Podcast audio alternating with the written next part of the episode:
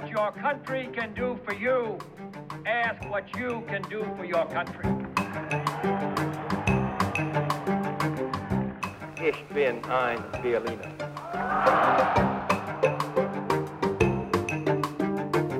What kind of a peace do I mean, and what kind of a peace do we seek?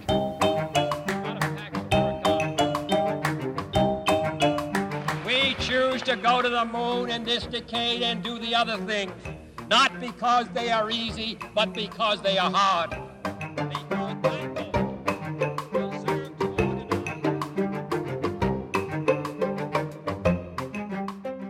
Goddag og velkommen her i Kennedyland, en podcastserie, hvor vi dykker ned i fortællingen om det mest berømte af alle amerikanske dynastier, nemlig Kennedy-dynastiet. Vi ser nærmere på familiens medlemmer, på folkene omkring dem, den tid de levede i og de begivenheder, der prægede dem.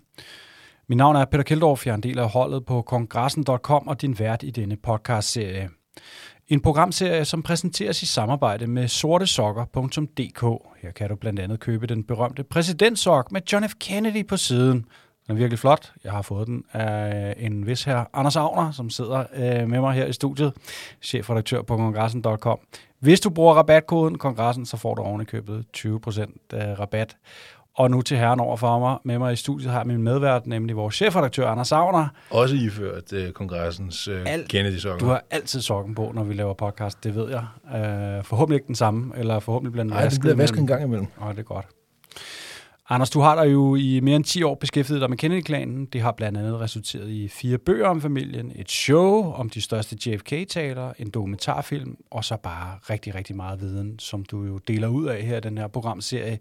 Og hvad er det, du gerne vil dele ud af i dag, Anders? I middag så skal vi tale om Carrie Kennedy, som er datter af Robert F. Kennedy og Ethel Kennedy. Øh, til daglig er hun chef for det, der hedder Robert F. Kennedy Center for Human Rights and Justice, og øh, en af Kennedy-familiens øh, nulevende øh, spydspidser, om du vil, en af de mest toneangivende medlemmer af, af Kennedy-familien her i, i vores tid. Øh, det er en, øh, en kvinde, som jeg kender ganske glimrende. Jeg har interviewet hende ved flere lejligheder og også haft øh, fornøjelsen at øh, være medvært ved, øh, ved det besøg, hun havde i, i København tilbage i foråret 2018, hvor at, øh, vi her på kongressen var, var med til at lave nogle arrangementer sammen med hende.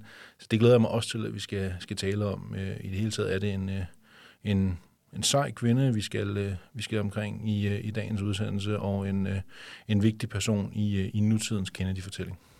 Og inden vi taler mere om hende, altså Carrie Kennedy, så lad os starte med at give ordet til kvinden selv. I was playing World War II with my brother Michael in our treehouse, and uh, he was the Americans. He was older and a better aim, and I was the doomed Germans trying to race up the treehouse and take over. And he was throwing these magnolia pods at me, which look just like hand grenades but feel like rocks when they hit your head. And I took one hit too many, and I scrambled out of the tree and ran up to my father's study and jumped in his arms with tears coming down my face. And he tell, said, What happened? And I told him the sad saga. And he said, You go get Michael. And I was like, Justice will be done. I got my brother and I brought him up. And he said, Now, Michael, you be quiet and don't interrupt. And Carrie, tell what happened. And I told the whole thing. And then he said, Now, Carrie, you can't interrupt. And Michael, you tell what happened. Mm. And, you know, and then he made us kiss and make up and go to our rooms and read for an hour. But I think the message he had for us as children were the message was the message he had for our country, which is peace is not something just to pray for. Everybody is responsible for it in our daily lives. And you have to think of your enemies as your brothers and mm. sisters. And, um, and you got to read. Anders, hvilken rolle spiller Carrie Kennedy i Kennedy-klanen? Jamen, hun er jo øhm, først og fremmest nu øh, central, fordi hun er chef for, for Robert F. Kennedy Center for Human Rights and Justice, det der i daglig tale øh, kaldes RFK Center. Og øhm, det er jo et, øh, et sted, som er grundlagt i hendes fars navn, og som hun i mange år nu har stået i spidsen for. Hun er, hun er nok den, der Ligesom at øh, da vi talte i programmet om Caroline Kennedy, altså John F. Kennedy og Jackie Kennedys datter, at Caroline Kennedy er den, der så at sige administrerer hendes forældres arv og de ting, der er omkring dem. så er Carrie Kennedy måske den, der mest af alt repræsenterer det samme udgangspunkt for Bobby og Ethel, altså for hendes forældre. I talende stund, der lever Ethel Kennedy jo stadigvæk, men det er hende, der ligesom tegner den del af, af Kennedy-klanen, og øh, derfor er hun en af de både mest profilerede og øh, også, øh, man sige, internt i, i Kennedy-hierarkiet en af de højst placerede. Lad os som altid starte fra begyndelsen. Mary Carey Kennedy kom til verden den 8. september 1959 som datter af Robert og Ethel Kennedy. Hun var parrets syvende barn og skulle efterfølgende få yderligere fire søskende, så den samlede børneflok i alt nåede op på 11.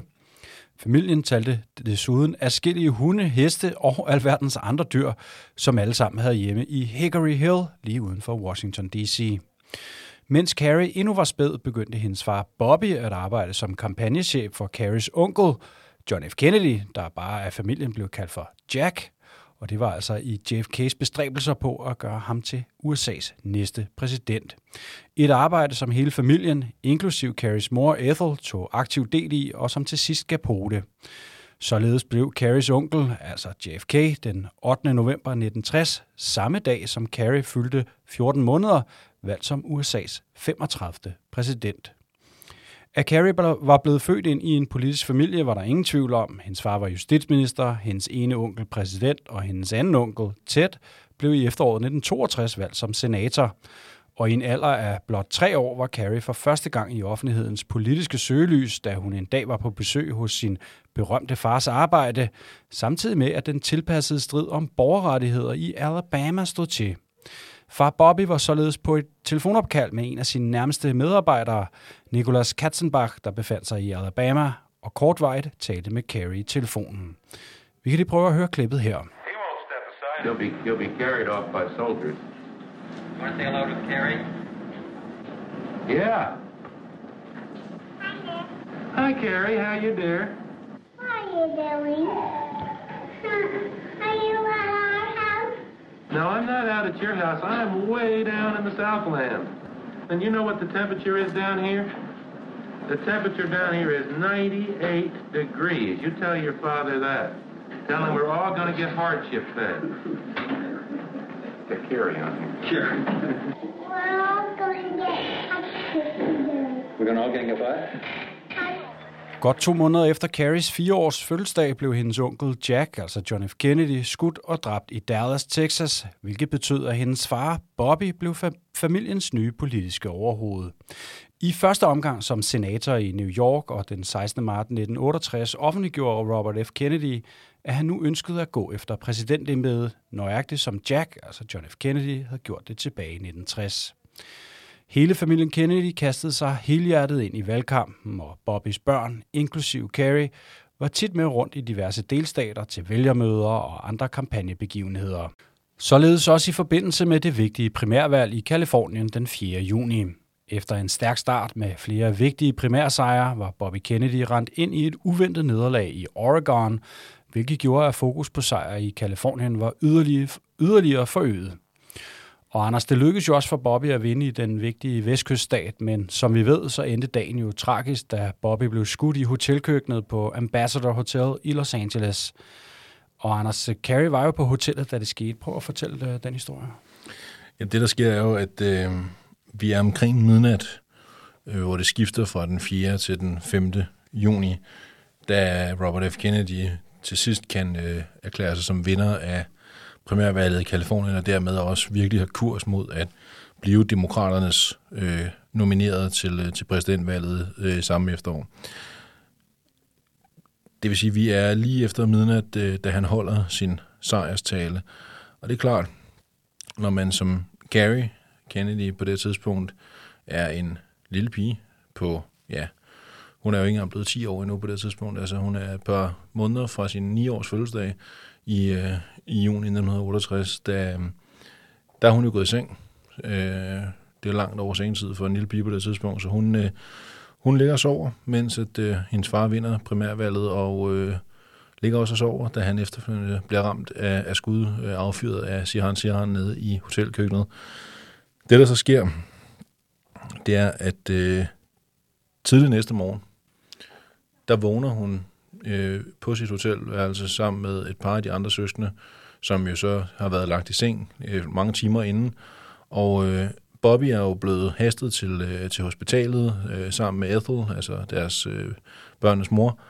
Og øh, hverken mor eller far er der derfor, da, da Carrie vågner, og, øh, og hun fortalte mig på et tidspunkt, at øh, det, der så sker, det er, at hun, hun vågner tidligt, det gør små børn jo, og så, øh, så tænder hun for fjernsynet, fordi hun vil til fjernsyn, øh, hun vil til tegnefilm.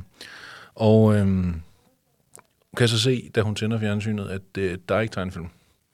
Der kører nyheden om, at øh, hendes far er blevet skudt, mens, øh, mens hun har ligget og, og sovet. Og det er faktisk måden, hun får at vide, hvad det er, der er sket. Og øhm, ja, som vi så også har talt om, blandt andet i udsendelsen om, øh, om Garys far Bobby, så ender det jo så med, at han kæmper for sit liv i et, øh, i et døgns penge på, øh, på hospitalet, men det er desværre en, en forgæves kamp, og øh, lige efter at øh, kalenderbladet er skiftet fra den 5. til den 6. juni, der dør øh, Gary Kennedys øh, far, Robert F. Kennedy, i en alder af, af blot 42 år. Men det, det er simpelthen på den måde, at hun får at vide, at, øh, at hendes far er blevet, øh, er blevet skudt. Det er simpelthen ved, at hun tænder fjernsynet tidligt om morgenen den, øh, den 5. juni, for at, øh, for at se tegnefilm, og så ser hun så i stedet, at øh, der kører nyheden i båndsløjfe om, at hendes far er blevet, blevet ramt af skud. Efter Bobbys død voksede Carrie herefter op med sin mor Ethel som det centrale forældreomdrejningspunkt i sin tilværelse. Og men hendes onkel Ted blev en slags reservefar for både hende og de øvrige søskende, der nu manglede deres far. Studietiden blev brugt på det prestigefyldte Brown University, inden hun efterfølgende tog sin juridiske eksamen fra Boston College Law School. Og Anders, øh, særligt et område skinnede tydeligt igennem i Carries interesser efterhånden, som hun tog hul på sin professionelle karriere. Ikke?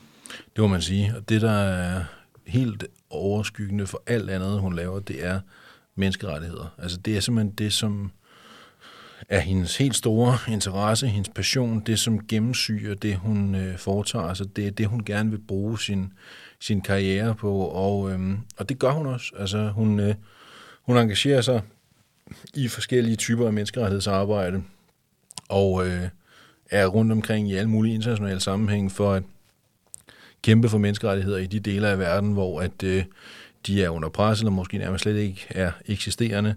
Og øh, som en del af det også begynder hun at arbejde for, øh, for Robert F. Kennedy Center for Human Rights and Justice, netop som også er et sted, som det er navnet også arbejder for at sikre øh, menneskerettigheder. Og øh, det er jo et, et sted, som er grundlagt i hendes fars navn, øh, med hendes mor som indpisker til at begynde med, men hun begynder at, øh, at arbejde der også, og det er, øh, altså det er helt tydeligt, det er, øh, det er den vej, hun vil. Altså det er menneskerettighedskampen, hun brænder for, det er den, hun er optaget af at, øh, at kæmpe, og øh, det viser sig fra en, en tidlig alder, og det er det gennemsøger resten af hendes øh, karriere, som hun jo stadigvæk er i gang med. Men det var dog ikke kun menneskerettigheder, det hele for Carrie Kennedy i de her år. I 1990 ringede bryllupsklokkerne således for den 33-årige Carrie. Og Anders øh, mand, hun giftede sig med, kom jo ud af en anden, øh, må man sige, meget berømt øh, politisk familie, ikke? Det må man i den grad sige, fordi øh, han er ikke søn af hvem som helst, ham hun giftede sig med. Han er nemlig søn af Mario Cuomo, som i mange år var guvernør i New York, og en mand, som mange også, især i demokraternes rækker, tænkte, ej, det kunne da være fantastisk, hvis han en dag kunne blive amerikansk præsident. Og det er så Mario Cuomos søn, eller hans ene søn, Andrew Cuomo, som, øh, som Carrie gifter sig med. Og, øh, og på det tidspunkt er Andrew Cuomo ikke blevet den store kendte politiker i sit eget navn, som han jo så sidenhen skulle blive. Altså, i talestund, mens vi optager programmet her, så øh, er han jo i gang med sin tredje embedsperiode som guvernør i New York. Det var han jo ikke på det tidspunkt, da Carrie mødte ham, og øh, der, var, der var han sådan ud af en, som du siger, en meget, meget kendt politisk familie, og politisk interesseret og så videre, så man kunne da sagtens se for sig, at, øh, at det var den vej, han kunne finde på at gå, men, øh, men det vidste man jo ikke dengang, da, da Carrie mødte ham. Men det er rigtigt, de, øh, de to store politiske familier, Kennedy-klanen og Cuomo-klanen, altså det er jo også virkelig, øh, Du kan forestille dig, at der både har været et par politiske øh, Der nørder, være nogle børn der, der fik lidt, øh, lidt der mindre har fået lidt, der, der har fået, fået lidt med fra både den, ene, Præstationsangst. både fra den ene og den anden side af familien. Det er klart, øh, det fyldte selvfølgelig også meget, men det gjorde så faktisk også, at hun tog Cuomo efter navnet, så hun øh, efter ægteskabet var indgået med, med Andrew Cuomo, blev øh, til øh, Carrie Kennedy Cuomo. Efter fire års ægteskab blev Carrie gravid med tvillinger, og i 2005 blev hun og Andrew Cuomo forældre til tvillingepigerne Cara og Mariah. Og et par år efter, nemlig i 2007, kom endnu en datter til verden, nemlig datteren Michaela, således er familien Kennedy Cuomo i alt nået op på fem medlemmer. Ægteskabet mellem Carrie og Andrew Cuomo begyndte i midlertid at knage og endte i 2005 med definitivt at gå i stykker, da parret blev skilt efter 15 års ægteskab. Anders, øh, skilsmissen vagte en vis øh, opsigt, må man sige. Ja, det må man sige, fordi på det tidspunkt, da parret bliver skilt, der er han godt nok ikke sådan for alvor gået ind i New York-politik, i hvert fald ikke på, den, på det niveau, han sidenhen kom det. Men han har været minister. Han har været minister i, øh, i Bill Clintons øh, regering, siddet som øh, øh, minister i Clintons anden embedsperiode, og derfor er han også i stigende grad blevet både et kendt politisk navn, og blevet en, en mand, som man også er begyndt sådan netop at tænke i en måske en guvernørkontekst, i hvert fald i en eller anden New York-politisk kontekst, og man begynder at snakke om, kunne man forestille sig, at han skulle i farmands fodspor i New York? Og øh, ja, så meget desto mere fokus trækker den her skilsmisse jo selvfølgelig også, både fordi Gary er ud af Kennedy-familien, og han er ud af Cuomo-familien, og han er en politiker på vej frem, i hvert fald et politisk menneske, øh, der er på vej op af, af stigen, så derfor er det, øh, der er både til, øh, til den politiske og til den tabloide del, hvad, hvad det her angår i, i mediedækningen, og det fylder rigtig meget. Efter skilsmissen fortsatte Kerry Kennedy sit arbejde som chef for Robert F. Kennedy Center for Human Rights and Justice, som blandt andet står for uddelingen af den årlige Ripples of Hope-pris. Anders, prøv lige at fortælle, hvad går det ud på egentlig? Jamen, Rebels of Hope-prisen, øh, det er en pris, som øh, uddeles hvert år til, øh, til folk, som øh, på en eller anden façon har været med til at skabe en følelse af håb i verden. Hvad det så præcis dækker over, det er i høj grad op til, øh, til den jury, der sidder i, øh, i forhold til at uddele den her pris. Grunden til, at den hedder Ripples of Hope, det er fordi, at tilbage i 1966, mens Carrie Kennedys far, Robert Kennedy, levede, der, øhm, der havde han været en tur i Sydafrika. Vi talte jo også om det i programmet om Bobby Kennedy. Han havde været i Sydafrika og havde holdt en af de bedste taler, han nogensinde holdt, hvor han netop snakker om det her med, at hver gang en, et menneske stiller sig op og kæmper for sine idealer, så skaber det det, som han så på engelsk siger, hedder ripples of hope, altså små krusninger af, af håb, kan man vel oversætte det til på dansk. Og det her udtryk, ripples of hope, det, øh, det bliver, altså, det er stadig den der dag et af de mest ikoniske citater fra en Robert Kennedy-tale. Når man besøger hans grav på Arlington-kirkegården uden for Washington, der er det en af de taler, blandt andet med den passage omkring Rebels of Hope, der er, øh, der er hugget ind i, øh, i sten ude ved siden af hans, hans hvide kors øh, ude ved hans grav. Så Rebels of Hope-prisen er en pris i, i den ånd, som hver år øh, uddeles. Og det er... Øh, for det første en meget prestigefuld øh, pris at få, men det er også en pris, hvor at øh, nogle af dem, man så gennem tiden har inviteret os til at komme og tale ved det her, det er altså store kanoner. Øh, tilbage i 2005, for bare at tage et konkret eksempel, der, øh, der havde øh, Kennedy-familien, Gary, hendes mor Ethel og resten af Kennedy-familien, bedt en ung senator ved navn Barack Obama om at øh, holde talen i forbindelse med, øh, med prisuddelingen, øh, hvilket han sagde ja til, og så kom han så og talte i forhold til, øh, til Robert Kennedys ånd og, øh, og idealerne, han havde efterladt sig osv. Så, videre.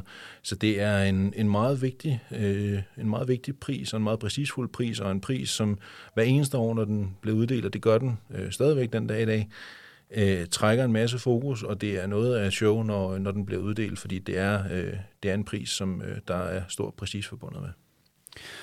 Anders, øh, du var lidt inde på det i starten, og, øh, og vi har også øh, talt om det blandt andet i programmet om Bobby Kennedy, nemlig at du jo kender Carrie Kennedy og interviewede hende første gang tilbage i efteråret 2017 til en bog, du skrev om hendes far. Den bog, der hedder Mod til Visioner. Lad os lige prøve at høre et klip fra det interview.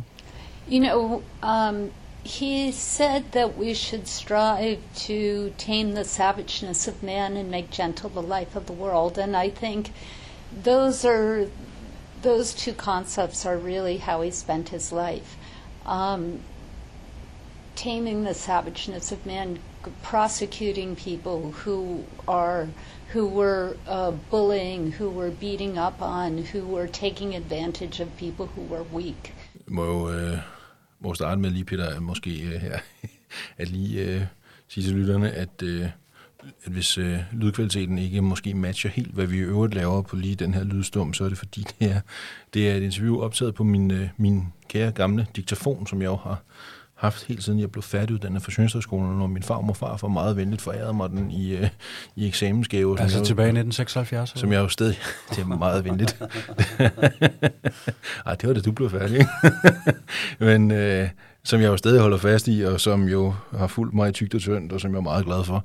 Men øhm, jeg håber, folk kunne høre, hvad det var, der foregik alligevel. Men det er klart, det her interview, altså når jeg lige sidder og hører det igen, altså det, det er jo lavet tilbage i efteråret 2017 på, øh, på Carries kontor i, øh, i New York, hvor hun øh, jo stadigvæk arbejder den dag i dag som chef for Robert F. Kennedy Center for Human Rights and Justice.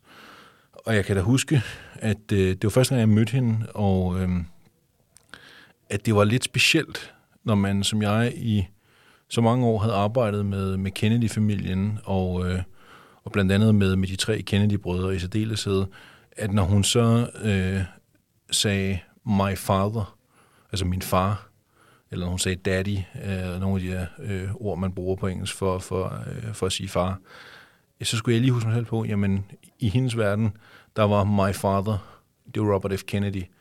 Øh, og det, altså, det var nok specielt. Altså, også fordi der jo hang billeder af, af Robert Kennedy øh, inde i lokalet, og stod en byste af ham, og så videre, ikke?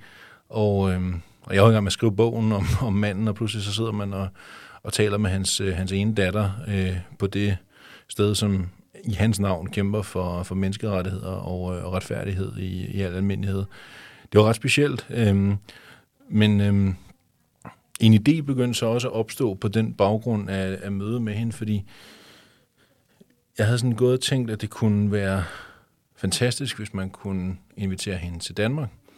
Og, øh, og tænkte, om der sker jo ikke noget ved at spørge.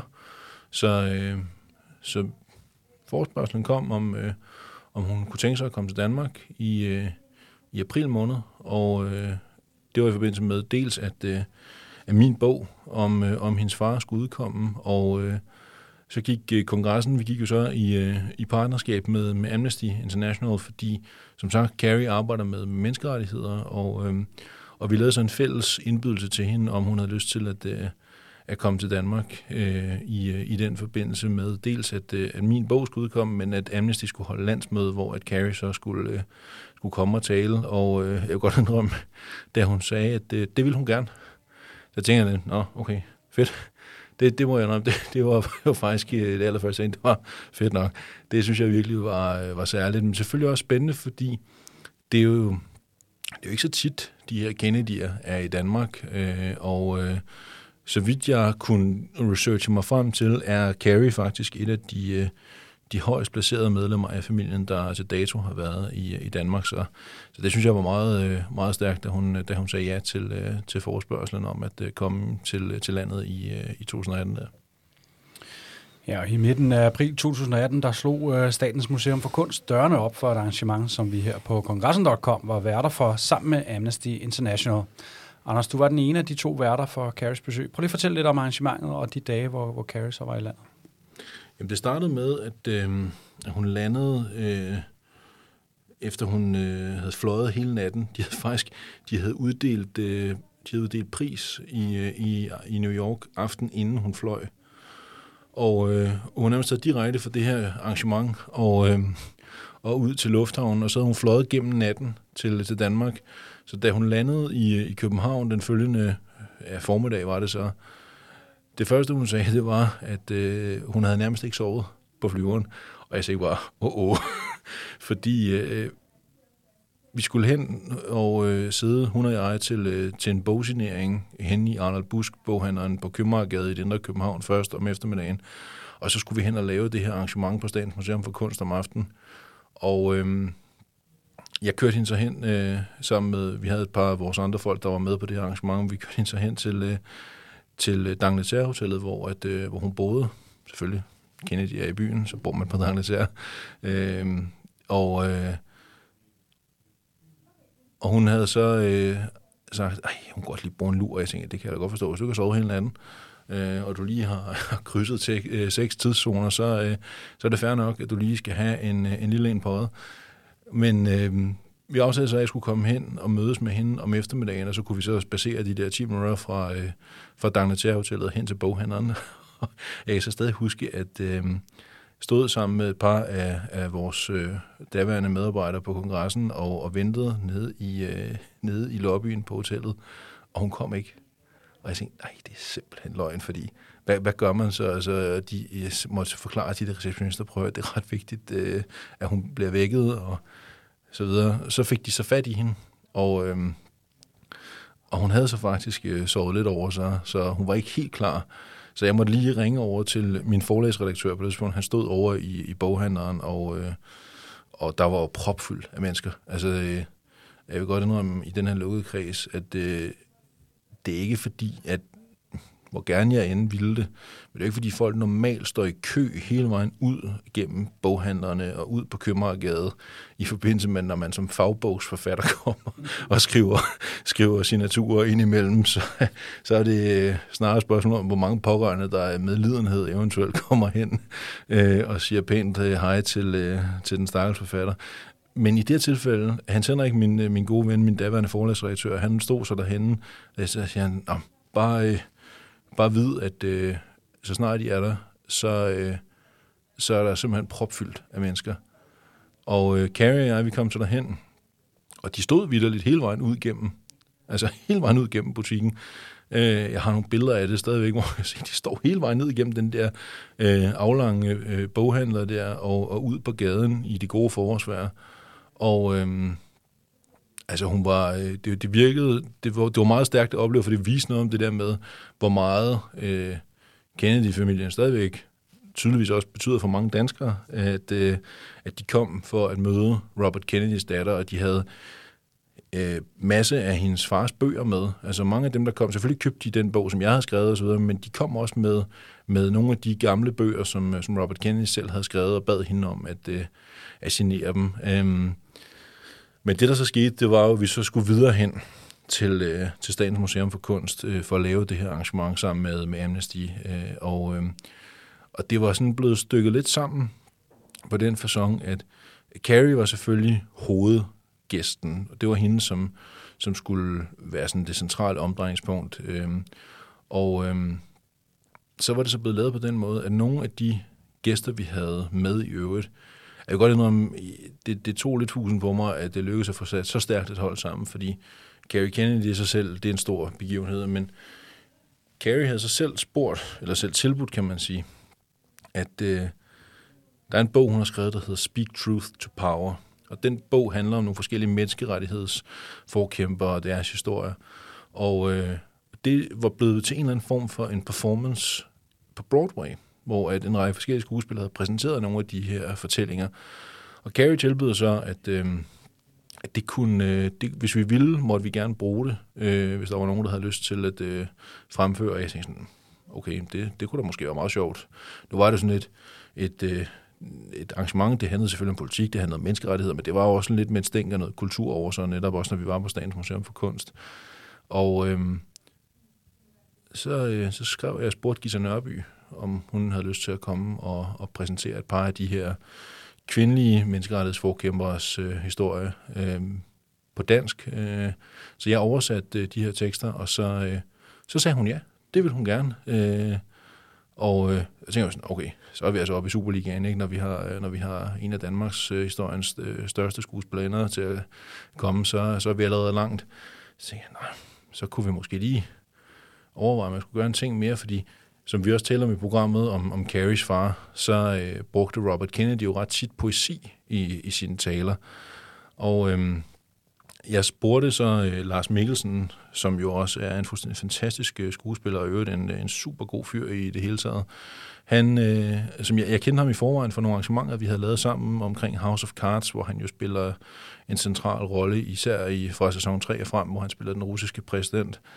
Og øh, spurgte, om han ville komme og læse nogle af de her digte, og præsentere nogle af de digte, som Carries far havde brugt i sine taler. Det ville han gerne. Altså, ja, sådan. Så, så havde vi godt nok et, et, et, et, et synes jeg selv, rimelig slagkraftigt program. Og det er meget godt hold, du har fået sat der ja, men herovre. Det, det var også, øh, nu var jeg lige ved at bande med, det var også en fuldstændig fantastisk, øh, fantastisk aften. Øhm, og øhm, altså, jeg kan stadig huske en af de ting, som, øh, som det var ret sket. Vi gik, Carrie og jeg, vi gik gennem øh, Kongens Have fra bogsigneringen over til Statens Museum for Kunst. Jeg gik sådan og gennemgik programmet med hende og så videre. Hun havde fået det tilsendt i form. Nu gik vi bare småsnakket lidt.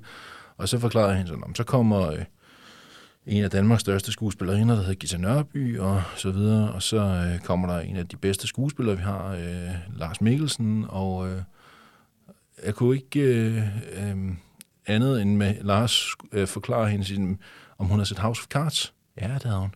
Siger, om det er øh, ham, der er den russiske præsident. Og efter, jeg kan stadig huske, hun stoppede midt i kongens have, så kiggede hun bare på mig. No way! Så sådan ja. Øh, så var hun helt oppe på mærkerne og så videre. Og det var ret skift. altså, Lars er jo som sagt, han er super god fyr, og han er meget, meget nede på jorden, og, øh, og han, øh, jeg havde snakket lidt med ham i dagene op til omkring nogle af de her taler, som, øh, som, hvor de her digte var brugt i og så videre, og han øh, har sådan gået og forberedte sig lidt på at kunne snakke lidt med hende og sådan noget, men som han så sagde, hun ville nærmest bare snakke om House of Cards, altså øh, hun synes nærmest, hun var helt starstruck på, at, øh, at Lars Mikkelsen var der, det kan man selvfølgelig godt forstå, Lars er super dygtig, men øh, det, var, øh, det var ikke desto mindre ret morsomt, men det var en fantastisk, øh, en fantastisk aften, og øh, og i det hele taget et par, et par meget spændende dage, fordi dagen efter vi så havde lavet det her arrangement med Gary inde på Statens Museum for Kunst, der havde, øh, der havde vi så arrangeret et, øh, der skulle laves et, et par arrangementer i, i København den følgende dag, og, øh, og så om lørdagen, den sidste af de tre øh, dage, hun var der, der skulle hun så over tale på Amnesty's landsmøde, og øh, på det tidspunkt, der, øh, jeg vil godt indrømme, at selvom jeg har, øh, som jeg har to børn, og, øh, og min, min bil af den grund også er en, øh, en familievenlig bil, som det vist hedder i, i, i den jargon, så tænker jeg nok, ah, om man kunne proppe fem mennesker ind inden, fordi den lille øh, gruppe mennesker, der skulle afsted til Nyborg til Amnesty's landsmøde. Jeg skulle køre bilen, vi skulle have Carrie med.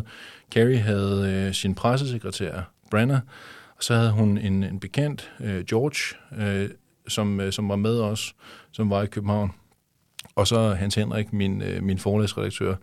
Så jeg tænkte godt, ah, hvor, hvor glad jeg end er for, for min egen lille familiebil, så, så kunne det godt være, at det ikke helt det gik. Så jeg havde lånt mine forældres øh, lidt større øh, Passat stationcar, til en det går vel an.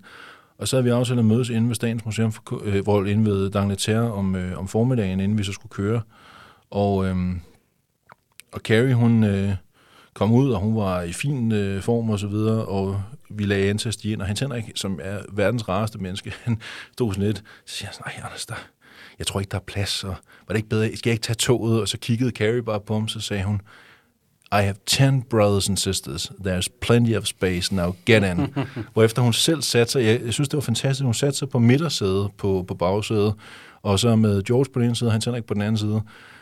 Men hun klagede sig lidt over, at, øh, at hun havde ondt i, i, hun havde ondt i halsen. Jeg havde godt hørt lidt, at hun, hun hostede lidt inde på, på museet der allerede den første aften. Og øh, det, der så skete, det var sådan, prøv at, vi har lidt tid. Vi kan lige køre forbi et apotek. Og øh, vi skulle lige ud af fat i, i Ring 3, så jeg tænkte, så kører vi ned forbi, øh, ned forbi Lyngby, og så kan vi stoppe nede på Svaneapoteket der, købe et eller andet hostesaft til hende eller et eller andet. Og mens Hans Henrik han så gik med hende ind på det her apotek, øh, så, øh, tænkte jeg, så kan jeg lige smutte i, øh, i det lokale supermarked og lige øh, proviantere en lille bit smule, til, øh, så vi har lidt, øh, lidt drikkelse og så videre til, øh, til køreturen. Og øh, jeg vil godt indrømme, at så, øh, så sker der måske lidt det, man nogle gange kommer til som familiefar, fordi jeg i hvert fald ikke lige nødvendigvis tænkte så meget andet, end jeg skulle bare have lidt af det og lidt af det og så videre. Og da vi så sad ude i bilen, og han ikke havde fået klaret det der hostesaft til, øh, til Carrie, og vi var afsted igen, så lige pludselig så øh, Brandon, som så sidder, hendes pressesekretær sidder på, på sædet ved sådan af mig, og hun øh, pludselig spørger sådan, hvad er det her? Og jeg har ikke lige fået øh, tænkt rigtig over, hvad jeg egentlig lavede, for normalt, når jeg er ude at køre med mine to piger og, og min kone, så er det ret tit, at jeg køber lakridspiber. Og det havde jeg så også fået gjort i, i det her tilfælde. Så lige, og Carrie hun sådan, oh my god, I haven't had uh, those since I was a little girl. Og så blev der så spist øh, lakridspiber øh, på vej til, øh, til Nyborg, øh, hvor at, øh, hun så kom over, og det var så det første, øh, hun begyndte at fortælle folk, det var, ja, Anders øh, havde blandet sig ved lakridspiber, og Øh, det var altså øh, meget hyggeligt, at hun holdt en fantastisk tale og fik jo også stående ovationer, og, øh, og jeg kørte hende så til, øh, til lufthavnen efterfølgende der, hvor, at, øh, hvor hun så fløj, øh, fløj hjem til New York efter, efter de her dage, men øh, jeg vil sige, det var, det var da sådan så, at øh, da det hele var overstået, jeg tænkte sådan, nogle gange sidder og kigger på de der billeder, og tænkte sådan, det var, altså, det var fantastiske dage først og fremmest, men det var også det var spændende det der med at, øh, at være med til at være vært for et så stort øh, Kennedy-besøg, som der var tale om, et så højtstående familiemedlem, og at se netop det der med, at Kennedy-navnet og Kennedy-familien stadigvæk i, øh, i en nutidig kontekst kunne, kunne vække så, øh, så store følelser og trække så stort et, øh, et publikum, som, øh, som det var tilfældet, da, da Carrie var der. Så øhm, øh, det, det er bestemt noget, som jeg ser tilbage på med, med stor glæde, og øh, jeg håber, at det er noget, vi en, en dag i fremtiden kan, øh, kan gentage. Et par måneder efter hendes besøg her i Danmark, jamen, der var Carrie Kennedy selv aktuel med bogen Ripples of Hope, hvor en lang række bidragydere fortalte om nogle af de ting, Carries far Bobby havde stået for, og hvad, han havde haft, øh, hvad det havde haft af betydning, både for dem personligt og for samfundet. Og Anders, i forbindelse med bogens udgivelse, så var du en tur i Cape Cod for at interviewe Carrie om bogen. Vi kan lige prøve at høre et klip fra interviewet. Um, I didn't want to write a biography. There are many of those out there, but uh, I really want to see how Robert Kennedy's uh, influence continues to uh, impact our world today. So I interviewed a, a, series of people who have had an outsized impact on the United States and on the world, mm. um, all of whom regard Robert Kennedy as a hero. So there are people like uh, George Clooney and Bono. There are people like Tim Cook, the head of Apple, Howard Schultz, the head of Starbucks. We have the Prime Minister of Sweden yeah. and the Prime Minister of Italy um, and many, many others who have uh, Gloria Steinem, great women's rights leader, um, many activist leaders, and um, and others. Mm. Anders, nu kender jeg dig, så jeg har hørt den her historie et par gange eller, eller fem, men vil du ikke dele det med lytterne, hvordan den her sommerdag i Hyannis øh, forløb? Jeg er meget venligt af dig, men jo, men det kan du tro, det vil jeg gerne. Altså, jeg var der jo, som du siger, jeg var der for at snakke med hende om, øh, om den bog, hun så havde udgivet, den der hed Rebels of Hope. Øhm, det var en af mange grunde til, at jeg var i, i Massachusetts. Øh, en af vores gamle kollegaer her på kongressen, øh, Lars Mathiasen og jeg, var i Massachusetts og i den del af USA for at lave nogle forskellige andre øh, ting, og også nogle andre interviews, men øh, var så taget sammen ud til, til Cape Cod, hvor vi så skulle... Øh, hvor jeg skulle interviewe Carrie og Lars, så video øh, producerede det, øh, og det var det, vi hørte en, øh, en lille bid af her før. Men øh, det, der så skete efter, vi havde mødtes, fordi Carrie har et hus lige ved siden af det, der hedder The Kennedy Compound, det vi har snakket om i mange af programmerne om, øh, om de ældre Kennedy-familiemedlemmer, Joe Kennedy, patriarken, der grundlagde dynastiet, og som købte det her sted, som blev rammen for familiens øh, mangeårige kan man sige, styrkeposition i amerikansk politik, der var det altid med Kennedy Compounden som samlingspunkt, det var der, de var den dag, da John F. Kennedy vandt præsidentvalget osv. Carries hus ligger så lige, ved, eller hendes sommerhus ligger lige ved siden af Kennedy Compound, og da Lars og jeg så havde talt færdig med hende, så øh, siger hun sådan, om, om ikke vi skulle gå en tur. Og, øh, og Lars og mig siger, det kan vi sagtens. Øh, det var meget, meget varmt. Altså, det er sådan starten af august måned i, i Hyannisport, der der, er tempereret, for at nu sige det moderat. og de her Agner og Mathiasen havde jo i anledning af arbejdssammenhæng pænt tøj på, det vil sige, vi havde mørke bukser begge to, og mørke sko og, og mørkeblå. Jeg havde mørkeblå polo øh, t-shirt, og Lars havde en, en mørkeblå skjorte på. Det vil sige, vi, det var, der, der var godt varmt. Øh, Gary havde shorts og t-shirt og sandaler på, fordi hun vidste jo godt, at, øh, at der var kogende hæt, ikke? Men øh, det, hun så mente, om vi skulle gå en tur, det var, at øh, om vi ikke lige skulle gå over og gå en tur over på The Kennedy Compound. Og som du meget venligt altid plejer at sige, indledningen af alle programmerne her, så er det jo i over 10 år, jeg har arbejdet med den her familie. Og derfor var det heller ikke første gang, jeg var i Cape Cod, men det var første gang, jeg fik lov til at komme ind på The Kennedy Compound, for der er normalt hermetisk lukket.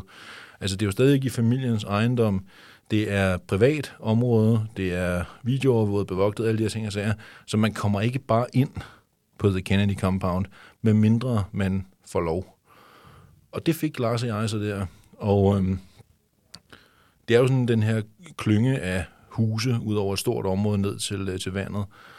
Og øh, det startede med, at øh, vi var lige kommet ind øh, af porten og kommer til de første huse, der ligger. Og, øh, og så peger hun op, Carrie, på et, øh, et vindue i hjørnet af det hus, øh, øh, første salen på det hus.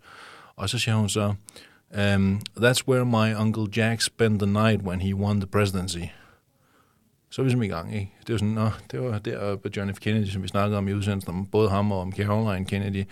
Det var så der, han, han tilbragte natten, da han vandt præsidentvalget i 1960. Så jeg sådan, okay. Så, var du lige op at se? Eller nej, det, det, det, det, det, det var vi så ikke, men, øh, men vi stod så og, og, og kiggede op, og jeg tænkte, nå, okay. Så gik vi lidt videre, så et af de næste hus, vi kom til, det er jo så det, som Carries forældre har haft i overvis, og som Ethel Kennedy stadigvæk øh, den dag i dag bruger. Og det der så var, det var, Ethel var lige fyldt øh, 90 på, på det tidspunkt. Og hvad snakker vi? snakker vi sådan rigtige huse ja. inde i den her compound? Ja, altså det, den du skal forestille dig et kæmpe stort øh, landområde, hvor der så er store huse. Altså det er ikke sådan nogle små sommerhus cigarkasser, altså det er store nærmest, nogle af dem næsten på størrelse med palæer. Øh, det er kæmpe huse, det her. Og øh, det hus, som, øh, som Bobby og Ethel Kennedy i sin tid havde, havde overtaget, og som Ethel stadigvæk har, og som hun stadigvæk bruger, det kom vi så gående ved forbi. Der er også en swimmingpool og så videre. Og øhm, Gary pegede så og siger, så det som min, det er det, mine forældre har, og som min mor stadigvæk bruger. Og, og jeg siger så til hende sådan, nå, okay. Jamen, øh, øh, er det, hun bruger tit? Så siger hun, ja, hun er her lige nu. Hun er lige gæstet, så vi kan ikke lige hilse på hende, men, øh, men vi kan lige vinke over til hende. Så vinkede så kunne man så se, så stod øh, Ethel Kennedy derinde øh, med et par gæster. Og øh, jeg var lige ved at sige sådan, vi har ikke så travlt, jeg kan godt, vi kan sagtens lige vente, så vi kan hilse på hende bagefter. Øh, og gik videre ned til, øh, til det sidste sted, som jo så er, man sige, hovedhuset, eller det mest kendte af alle husene, der er på The Kennedy Compound. Og det er så det, hvor familien i sin tid boede, hvor Joe Kennedy, patriarken, sad ved spisebordet med de to ældste sønner, Joe Jr. og Jack, som vi har snakket om før. Den ene bor inde, og så Rose, moren, de fem søstre og de to yngre brødre nede i den anden ende af bordet, og så videre, og så videre. Og det, var, det, der var så surrealistisk ved det her, det var, jeg sagde det også til, til Carrie, mens Lars og jeg gik rundt med hende, det var, at øh, selvom jeg havde set, altså det var, jeg havde aldrig været der før, men det var, jeg, det var, kender du det med, man kommer et sted, hvor man synes, man har været der før, fordi man har set det så mange gange, og jeg har jo set billeder og videoklip og så videre i hobetal. Og lige pludselig så selv at, øh, at stå på det her sted, det var meget særligt. Øhm, også fordi, altså, man står sådan lidt og øh, får alle de her flashes for øjnene, hvor man sådan ved, øh, ved græsplænen der, hvor de rendte rundt og spillede touch football, også på valgdagen, John F. Kennedy, Robert Kennedy, dem alle sammen, ikke? at de render rundt og spiller touch football her i, øh, i efterårssolen øh, tilbage i november 1960. Og så pludselig selv at stå der, det var godt nok, det, øh, det var meget særligt, og øh, da vi var færdige, vi gik så en tur med hende ned til, øh, til bådbroen, hvor at øh, nogle af de mange skibe, som Kennedy-familien har, de, øh, de er jo ivrige sejlere, som vi også har snakket om i tidligere programmer, og øh, og efter at Lars og mig var færdige med at snakke med hende, så skulle hun faktisk også ud og sejle. Og, øh, så derfor gik vi så med ned til, til bådbroen, og så øh, sagde farvel der. Og øh, jeg kan godt indrømme, at øh, vi, var ikke, øh, vi var ikke mange minutter efter, at vi havde taget afsked, og Lars og mig lige var kommet hen i, øh, i bilen og, øh, og fik muligheden også for at, øh, at skifte tøj begge to, så, øh, så ringede jeg til min kone. Øh, fordi det, det var simpelthen... Øh, det var, en, det var så særlig en oplevelse, at, øh, at øh, jeg blev nødt til at dele det med, mm, altså selvfølgelig med det menneske, jeg elsker højst i hele verden, men også jeg blev nødt til at, at jeg også dele med, øh, at, at bare fortælle om det i en eller anden øh, sammenhæng, og øh, min kone var sådan meget, meget skønt og forstående menneske, som godt ved, at hun er gift med en nørd, så derfor så, øh, så er hun også sød og overbærende i forhold til bare at lytte, mens jeg snakkede, og, øh, og det lød også fedt, og, øh, og jeg sendte så straks nogle, øh, nogle billeder hjem også, øh, som, øh, som jeg sagde, men det var meget særligt at, øh, at få den oplevelse, og, øh, og jeg vil også sige, at øh, jeg har interesseret mig for Kennedy-familien, siden jeg var knægt, og jeg begyndte at snakke med min bedstefar om det i tidernes morgen, og, øh, og så, så pludselig at få lov til at stå på The Kennedy Compound med, øh, med, altså med Robert Kennedys datter, som, øh, som den, der havde inviteret mig og min, min gode kollega og gode ven, Lars Mathiasen, indenfor. Det var, det var en af de federe dage på kontoret, som man siger. I talende stund er Kerry Kennedy fortsat chef for RFK Center i New York og har fortsat menneskerettigheder som omdrejningspunktet for sin professionelle tilværelse. Anders, nu nærmer vi altså afslutningen på programmet her. Hvis vi skal prøve at opsummere her til sidst, hvilken plads vil du så sige, at Carrie Kennedy har i de amerikanske historiebøger i dag? Det er først og fremmest, vil jeg sige, som menneskerettighedsforkæmperen, som, som hende, der er chef for Robert F. Kennedy Center for Human Rights and Justice, og, øh, og jeg vil sige også nu, en af de mest profilerede medlemmer af Kennedy-familien i vores dage. Så med det først og fremmest som, som menneskerettighedsforkæmperen, at, øh, at hun især er kendt, og øh, ikke mindst på grund af det arbejde, hun laver i, øh, i RFK Center. I 2018, Anders, der udkom din bog Mod til Visioner, der handler om Carries far, Bobby Kennedy, og i den er der et længere interview med Carrie Kennedy. Men hvis man nu vil gerne vil læse mere om Carrie Kennedy, når man har læst din bog færdig, øh, hvilke andre bøger kan du så anbefale?